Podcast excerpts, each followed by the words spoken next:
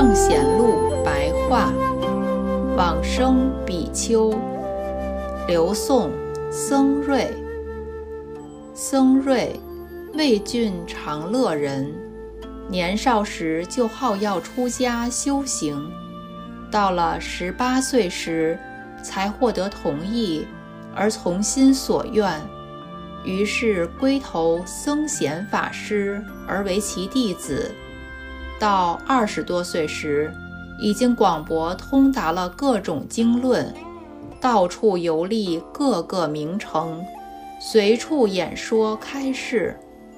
后来鸠摩罗什到关中，因而从罗什大师那里请出《禅法要解经》二卷。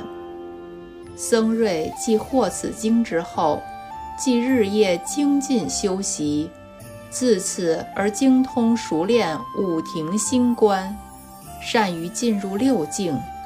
罗什大师所翻译的经典，僧瑞也曾参与校正。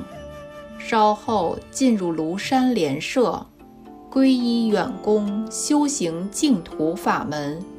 最后来到京城。只住于乌衣寺，讲说各种经典，听者无不推崇佩服。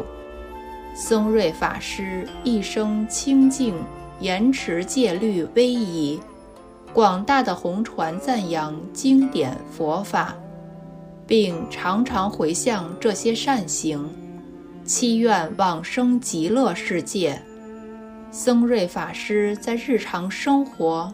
行住坐卧之中，从来不敢背对西方。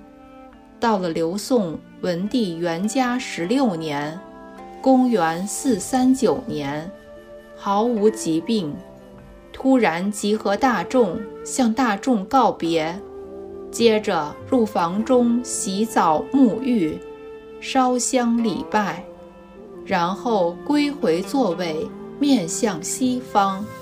合掌而往生。当日，同寺的人都看到五色的香气云烟，从僧瑞的房中飘出。时年六十七岁，出自《高僧传》。